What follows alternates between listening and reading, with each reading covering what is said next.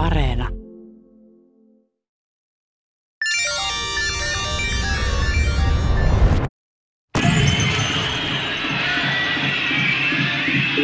Heillä ei ollut mitään syytä uskoa, etten ollut hullu.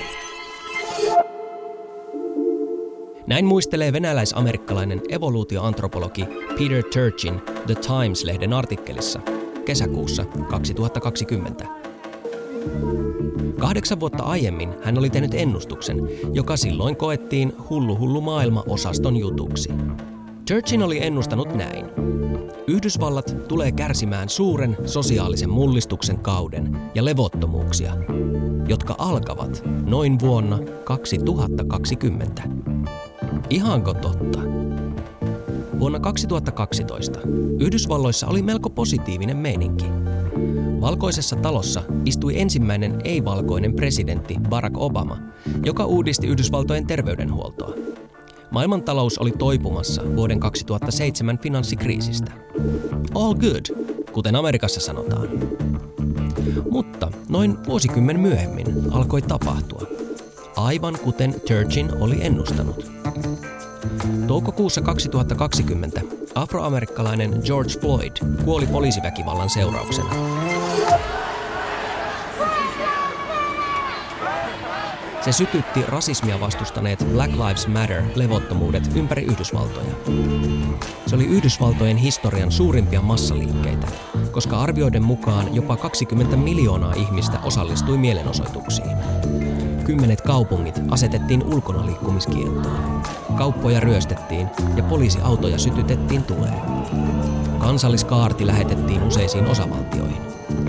Somessa ja mediassa liikkui juttuja viranomaisten kovista otteista rauhanomaisia mielenosoittajia ja toimittajia kohtaan.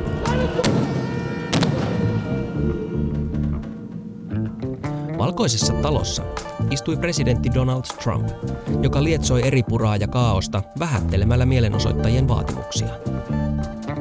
Elokuussa 2020 17-vuotias Kyle Rittenhouse ampui hengiltä kaksi mustien oikeuksia puolustanutta mielenosoittajaa, eikä vaikuttanut joutuvan vastuuseen teostaan. Jakolinjat syvenivät entisestään.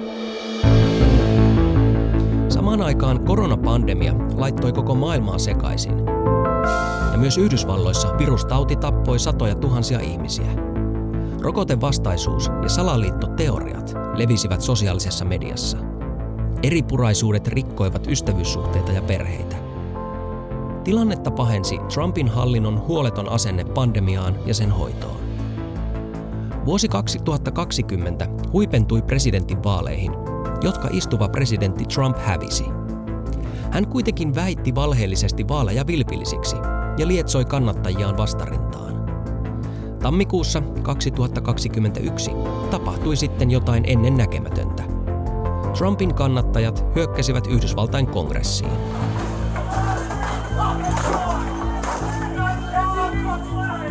Satoja loukkaantui, eikä kuolon uhreilta vältytty.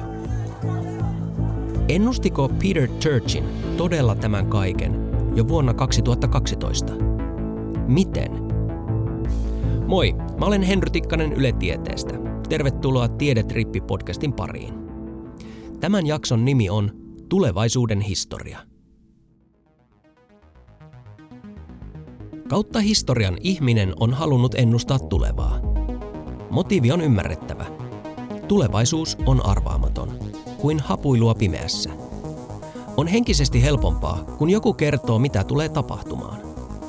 Ennustus antaa suunnan, kun suuntaa ei osata muuten hahmottaa. Jo varhaiset kuninkaat ja keisarit kysyivät neuvoa orakkeleilta, shamaaneilta tai uskonnollisilta johtajilta. Näkemyksiä, tai paremminkin näkyjä, kaivattiin muun muassa siihen, milloin kannattaa hyökätä vihollisen kimppuun. Ennustajat näkivät tällaiset asiat mielikuvituksellisilla tavoilla. Esimerkiksi syömällä huumaavia sieniä, tutkimalla eläinten luita tai vaikka tähtitaivaan ilmiöitä. Erityisen vahvasti ennustaminen liittyy uskontoihin. Itse asiassa uskonnot ovat pitkälti suuria ennustuksia. Puhutaan profeetoista, näyistä ja pyhistä kirjoituksista, joilla on jumalallinen tietolähde. Esimerkiksi raamatussa on paljon ennustuksia, joiden perusteella jotkut odottavat ilmestyskirjan lupaamaa maailmanloppua hartaasti. Aina kun tapahtuu jokin katastrofi, kuten vaikka koronapandemia, niin joku tulkitsee sen merkiksi lopun ajoista. Jos on vähän niin kuin outoja asioita, niin sitten halutaan ehkä jopa helppoja vastauksiakin niihin. Ja sitten kun tulee jotain ennustajia, jotka kertoo, että nyt tämä menee näin ja näin tämä tulevaisuus, niin onhan se toisaalta semmoinen helppo ratkaisu. Mä itse olen niin kuin ihan, ihan sitä mieltä, että tulevaisuutta ei voi ennustaa. Näin sanoo futurologi Elina Hiltunen. Hiltunen ei ole ennustaja, vaan tulevaisuuden tutkija, futurologi. Se on monitieteinen ala, jonka päätehtävä on kartoittaa jonkin ilmiön mahdollisia, todennäköisiä ja toivottavia tulevaisuuksia. Se on täysin eri asia kuin aiemmin kerrotut esimerkit taikuuteen perustuvista ennustuksista. Toki on myös järkiperäistä ennustamista, joka ei edellytä uskoa yliluonnolliseen, vaan luottamusta tieteeseen. Esimerkiksi sääennusteet, jotka perustuvat mittaustuloksiin, laskutoimituksiin ja mallinnuksiin. Ja silti, ja juuri siksi, niihin liittyy myös epävarmuuksia. Koska kuten Hiltunen sanoi, tulevaisuutta ei voi ennustaa. Vai voiko sittenkin? Vuonna 1559 Ranskan kuningas Henrik II järjesti turnajaiset tyttärensä häiden kunniaksi. Kuningas oli toiminnan mies ja osallistui itsekin kisoihin. Hän kohtasi Montgomeryn Cravin peitsitaistelussa. Tarinan mukaan molempien kilpiä koristivat leijonat. Peitsitaistelu oli turnajaislaji, jossa haarniskoidut ritarit ratsastivat toisiaan kohti ja yrittivät pudottaa vastustajan hevosen selästä pitkän peitsen, siis puusta veistetyn seipään kärjellä. Tällä kertaa tapahtui kuitenkin kauhea onnettomuus. Kun kuningas Henrik II ja Kreivi iskivät yhteen, Kreivin peitsi katkesi. Terävät sirpaleet lävistivät suurella voimalla kuninkaan kasvoja suojanneen kullatun kypäräsäleikön. Yksi peitsen pirstale tunkeutui kuninkaan silmään ja toinen kaulaan. Silmään osunut terävä kappale lävisti kuninkaan pään aivoihin asti. Henrik II kuoli verenmyrkytykseen kymmenen päivää onnettomuuden jälkeen. Leskeksi jäänyt kuningatar Katariina kauhistui, koska hän muisti erään erityisen runon. Nuori leijona on voittava vanhan. Taistelukentällä katsin kamppailussa. Kultahäkissä hän kulkaisee uhrinsa silmän. Kaksi haavaa kerralla ja käyhä kuolema. Tämän pelottavan osuvan runomuotoisen ennustuksen oli kirjoittanut vieras, jonka Henrik II ja Katariina olivat kutsuneet hoviinsa neljä vuotta aiemmin. Tämä vieras oli ollut kuuluisa ennustaja Nostradamus. Nostradamus oli ranskan juutalainen kiertelevä lääkäri ja parantaja, joka oli tullut tunnetuksi taitavana planeettojen ja siten myös tulevaisuuden tuntijana. 1500-luvun eurooppalainen lääketiede nojasi vielä pitkälti taikauskoon – ja tähtimerkkien uskottiin yleisesti vaikuttavan ihmisen terveyteen. Nostradamus oli tämän alan ykkönen, ja siksi hänet oli neljä vuotta aiemmin kutsuttu kuningasparin vieraaksi. Katarinan silmissä kuninkaan kuoleman tarkka ennustaminen oli niin merkittävä ihme, että hän kutsui Nostradamuksen pysyvästi hoviin tekemään horoskooppeja ja ennustuksia Euroopan kuninkaallisille.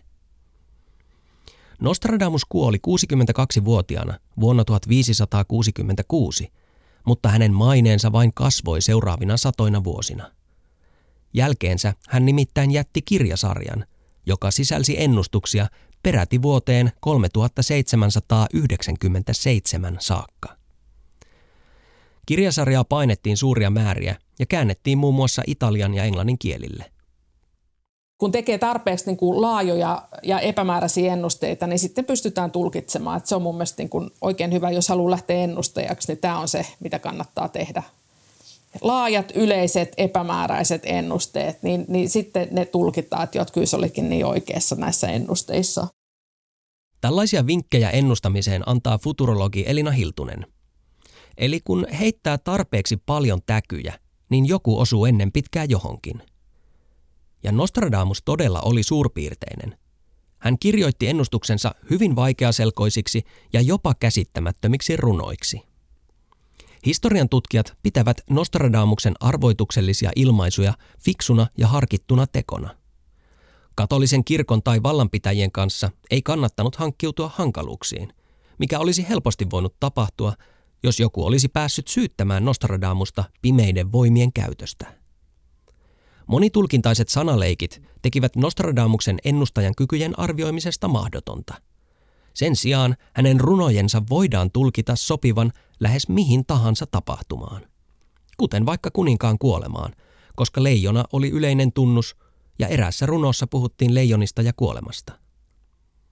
Myöhemmin on väitetty, että Nostradamus ennusti muun muassa Lontoon suuren palon vuonna 1666, vapaudenpatsaan rakentamisen, Hitlerin nousun ja 9-11 iskut ja vaikka mitä muuta.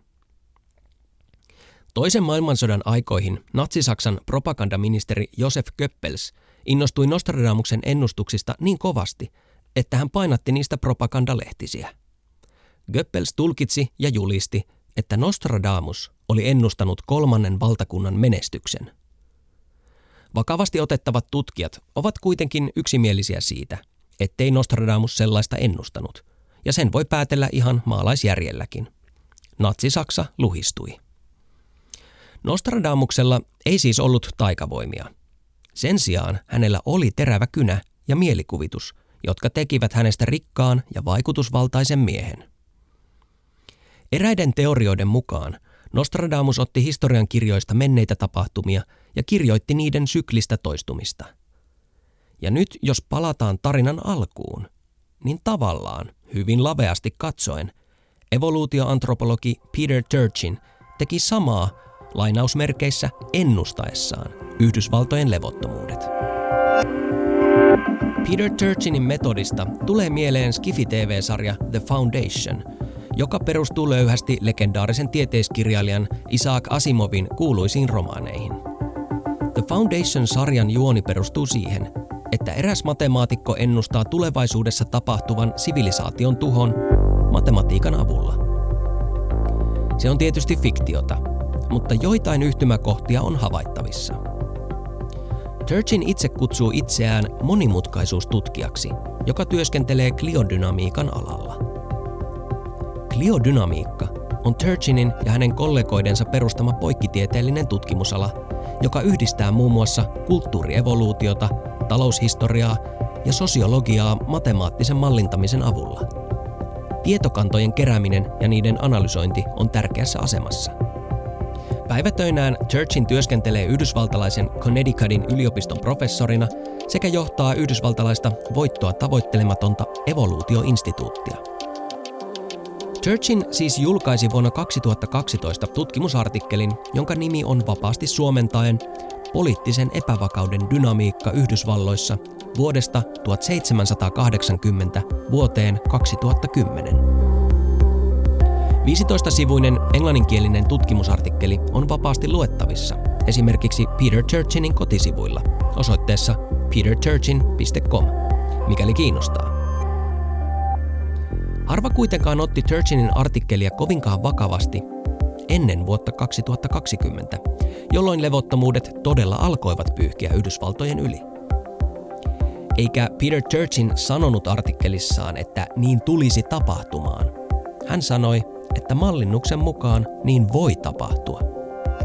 Ja tässä on aivan oleellinen ero ennustamisen ja tulevaisuuden tutkimuksen välillä.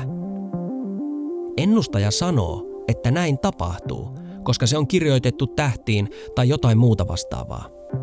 Ennustusten sävy on deterministinen ja sisältää kohtalon käsitteen.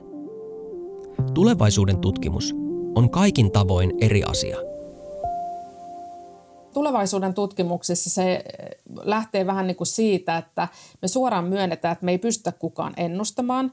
Eli lähdetään jo siitä, että tämä ei ole mikään niin kuin, että se, mitä tapahtuu, vaan tämä on yksi näkemys. Ja se, mitä tulevaisuuden tutkimuksessa tehdään, puhutaan ennustamisen sijaan ennakoinnista. Ja ennakointi on itse asiassa se, että me tehdään monenlaisia näkemy- tai esitetään monenlaisia näkemyksiä tulevaisuudesta. Eli me puhutaan skenaarioista.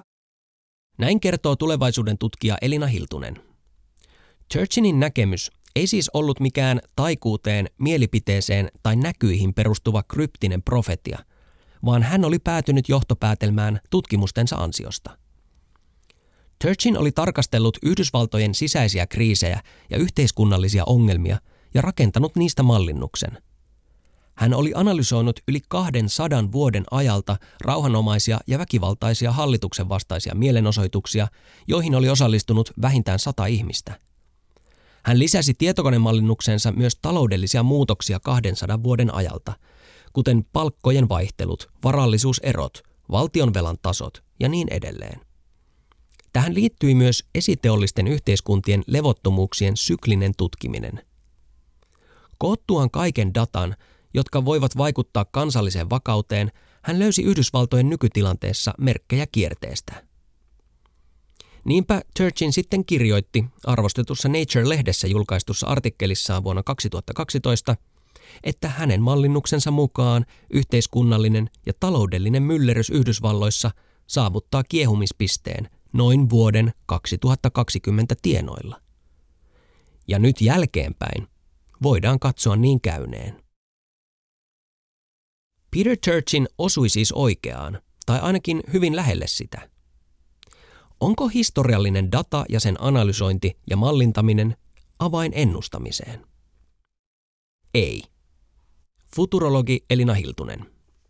Jos me lähdetään katsomaan jotain jalkapallopeliä vaikka, niin se on aika rajattu ongelma ja, ja, tota, ja siinäkin vaikka sä lasket kuinka hienoilla kaavoilla, niin sitten siinä on pelaaja X, joka on huippupelaaja ja sitten se niin kuin katkaisee jalkansa, niin sitten meni uusiksi niin kuin arviot.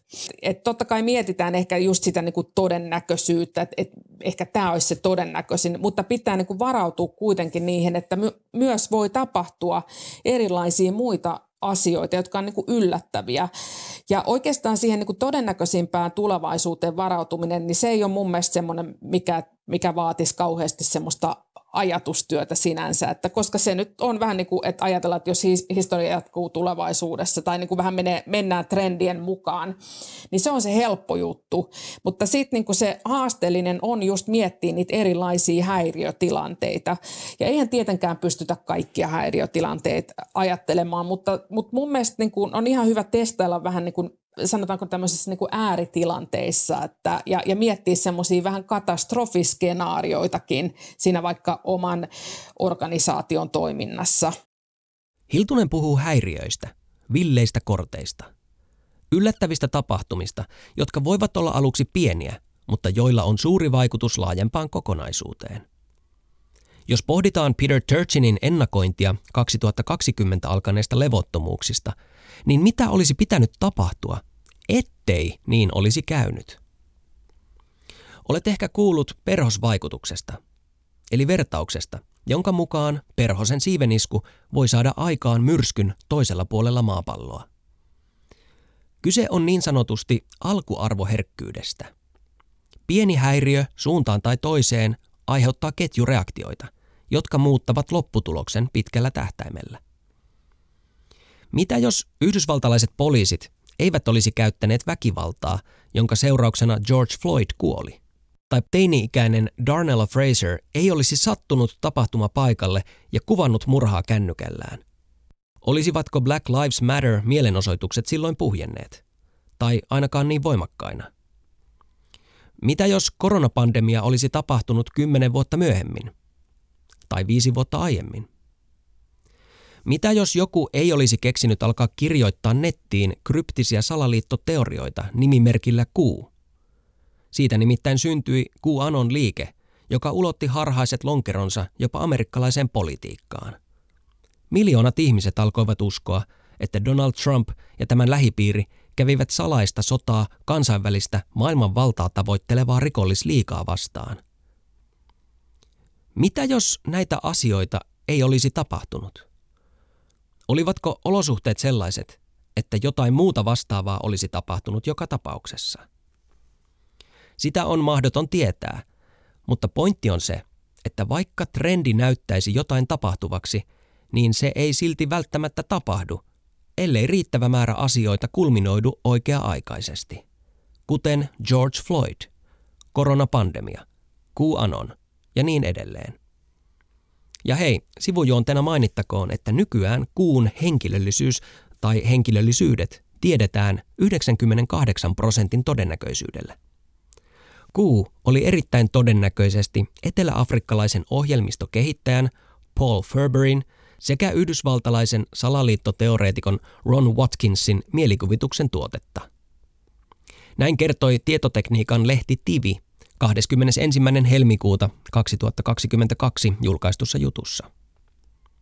Henkilöllisyydet saatiin selville tekoälyn ja stylometrian avulla. Se tarkoittaa kirjoitustyyliä arvioivaa tilastoanalyysiä. Samalla metodilla on aiemmin paljastettu, että Harry Potter-kirjailija J.K. Rowling kirjoitti salanimellä erään rikosromaanin. Voidaan myös esittää kysymys, mitä piti tapahtua, jotta Turchinin ennakointi levottomuuksista toteutui. Turchinin käyttämä data oli vuodesta 1780 vuoteen 2010, joten ainakin sen sisältämät asiat piti tapahtua, jotta Turchin pystyi hahmottamaan trendin negatiivisesta kierteestä. Mutta tietenkään Turchin ei tutkimusta tehdessään tiennyt, mitä tulisi tapahtumaan vuodesta 2010 vuoteen 2020. Yksi iso tekijä oli tosi TV-tähti ja liikemies nimeltä Donald Trump, joka onnistui nousemaan Yhdysvaltojen presidentiksi vuonna 2017. Trump teki arvaamatonta ja repivää politiikkaa, joka ravisteli koko läntisen maailman perusteita ja joka lietsoi levottomuuksia Yhdysvalloissa.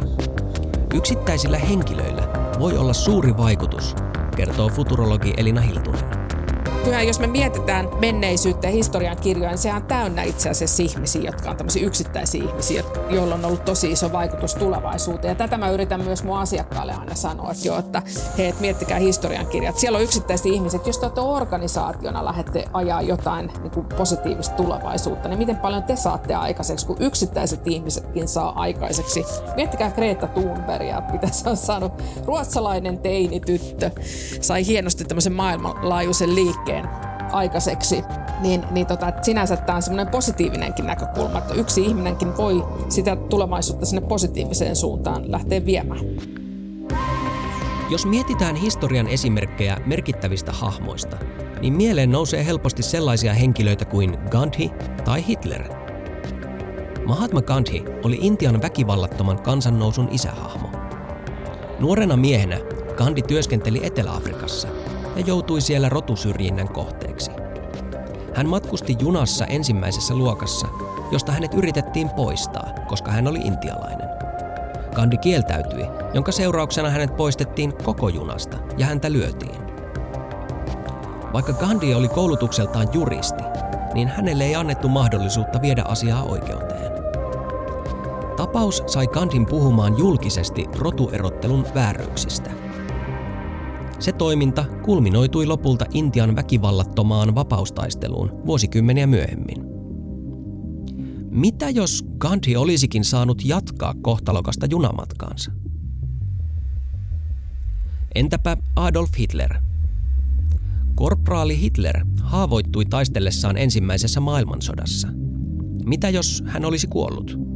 Olisiko Natsi-Saksa koskaan tapahtunut ilman tätä tulisieluista kansankiihottajaa?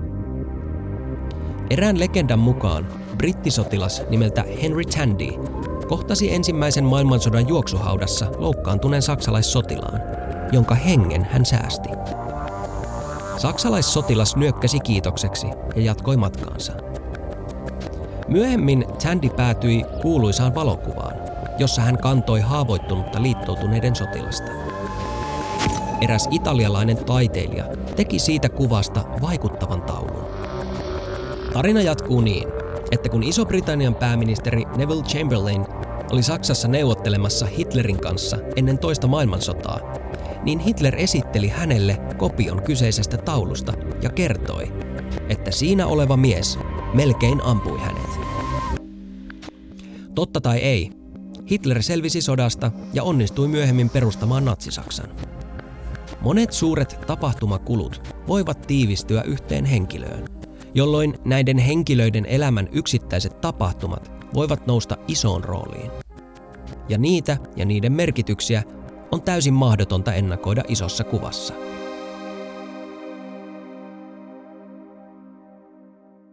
Palaamme siihen, mitä futurologi Elina Hiltunen sanoi tämän jakson alussa. Tulevaisuutta ei voi ennustaa. Ja nyt puhutaan yhteiskunnallisesta tulevaisuudesta, ei vaikkapa luonnonilmiöiden kartoittamisesta. Nykyteknologian avulla voidaan tehdä mallinnuksia yhteiskunnallisista ilmiöistä, mutta ne eivät voi antaa täydellistä kuvaa. Mallinnukset perustuvat nimittäin vain siihen dataan, mitä algoritmiin on syötetty. Miten voimme olla varmoja, että se data on täydellistä ja ottaa huomioon kaiken? Emme mitenkään. Muuttujia on aivan liikaa. Siksi lopputulos ei voi olla täydellinen, mutta suuntaa antava kyllä.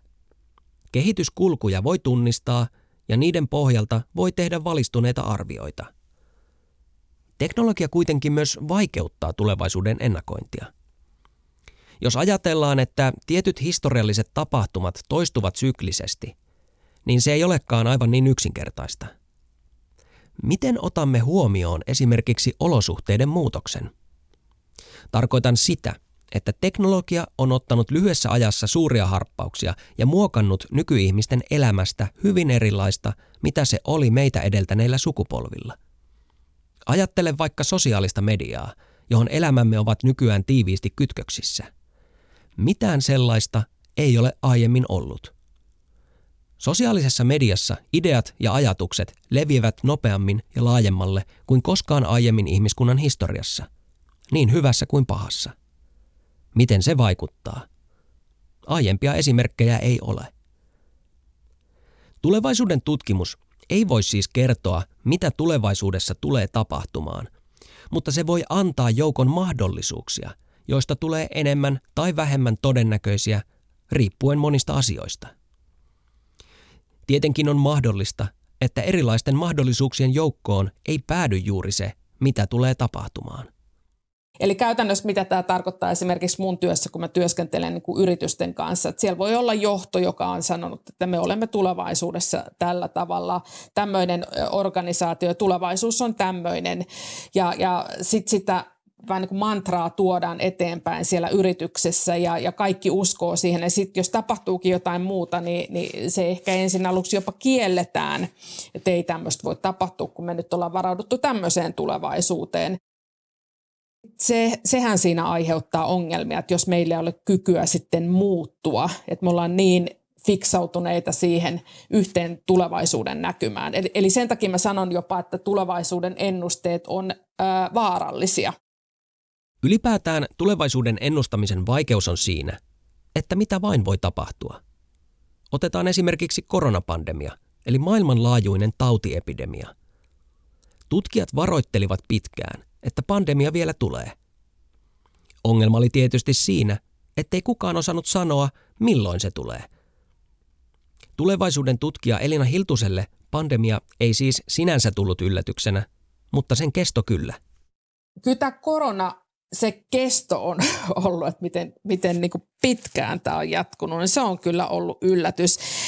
Tämmöinen pandemiahan sinänsä on niin kuin aika tyypillinen, kun futuristit puhuu villeistä korteista, niin siellä pandemiat on aina listattuina, mutta sitten se helposti menee siihen, että siellä on niin listattuna, mutta ei ole välttämättä aina mietitä, että, että miten pit, pitkä taistelu siinä voi sitten lopulta tulla. Että se on ehkä ollut semmoinen asia, mikä on yllättänyt mut. Ja siis luonnollisesti, kun en ole mikään ennustaja, niin totta kai monet asiat yllättää ihan koko ajan. Futurologi Elina Hiltusen keskeinen viesti on, että kannattaa varautua lukuisiin erilaisiin tulevaisuuksiin. Niitä voi hahmottaa, mutta ei tietää varmaksi. Siksi ei kannata niin sanotusti hirttäytyä edes siihen todennäköisimpään. Tulevaisuudella on historia, mutta se ei ole tapahtunut vielä. Eikä kukaan vakavasti otettava tulevaisuuden tutkija tule sanomaan, mitä se varmuudella on. Sitä tekevät ennustajat, kuten Nostradamus viitisen sata vuotta sitten. Nostradamuksella oli pokkaa ennustaa jopa tuhansien vuosien päähän. Mitä hän muuten ennusti vuodelle 2022? Tähän on hyvä pohjustaa, että Nostradamuksen ennustukset ovat yleisesti synkkiä. Ehkä näkökulmaan vaikuttivat hänen omat kovat kokemuksensa, kuten vainottu asema juutalaistaustaisena ihmisenä. Kyllä, juutalaisvainoilla on pitkä historia. Sekä vaimon ja lasten menettäminen ruttoepidemialle. Kuka tietää, mutta joka tapauksessa synkkiä ovat Nostradamuksen ennusteet myös tälle vuodelle. Monet lehdet ovat koonneet aiheesta artikkeleita, koska mystinen tulevaisuus kiinnostaa ihmisiä tänä päivänä yhtä paljon kuin se kiinnosti ihmisiä 1500-luvulla tai 3000 vuotta sitten. Samasta syystä lehtiin painetaan yhä säännöllisesti horoskooppeja. Ihmiset haluavat lukea niitä. The New York Post-lehti kertoo, että Nostradamus ennusti vuodelle 2022 ainakin kannibalismia, tekoälyn nousun ja ilmastonmuutoksen. Tai siten Nostradamuksen arvoituksellisia runoja voi tulkita. Miten sinä tulkitsisit tämän pätkän, jonka olen vapaasti suomentanut englannin kielestä? Kullan ja hopean kopiot päisyvät. Ja... Eh, ehkä tämä ranskalainen aksentti ei toimi. Kokeillaan suomeksi. Kullan ja hopean kopiot paisuvat, jotka varkauden jälkeen heitettiin järveen. Kun kaikkien huomataan uupuneen velkaan, kaikki merkinnät ja velvoitteet pyyhitään pois. Voisiko se kertoa kryptovaluuttojen noususta? Miksipä ei? Sehän sopisi jotenkin siihen. Ja siinä se temppu onkin. Kiitos, että kuuntelit Tiedetrippi-podcastin jakson Tulevaisuuden historia. Äänisuunnittelun on tehnyt Tuomas Vauhkonen. Asiantuntijana jaksossa oli futurologi Elina Hiltunen. Mä olen Henry Tikkanen Yle Tieteestä. Instagramista ja Twitteristä löydät mut nimellä Henry Ossian. Varmista, että pääset mukaan taas seuraavalle Tiedetripille kirjautumalla Yle Areenaan ja lisäämällä ohjelma suosikkeihin. Kun sallit vielä ilmoitukset, niin saat tiedon aina, kun uusi Tiedetripin jakso ilmestyy. Kuka tietää, mitä tulevat jaksot tuovat tullessaan.